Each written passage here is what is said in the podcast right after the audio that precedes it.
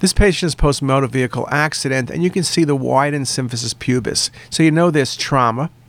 You see blood between the symphysis. You see an anterior and posterior. As you scan upward, you see the blood between the re- between the rectus muscle and the bladder.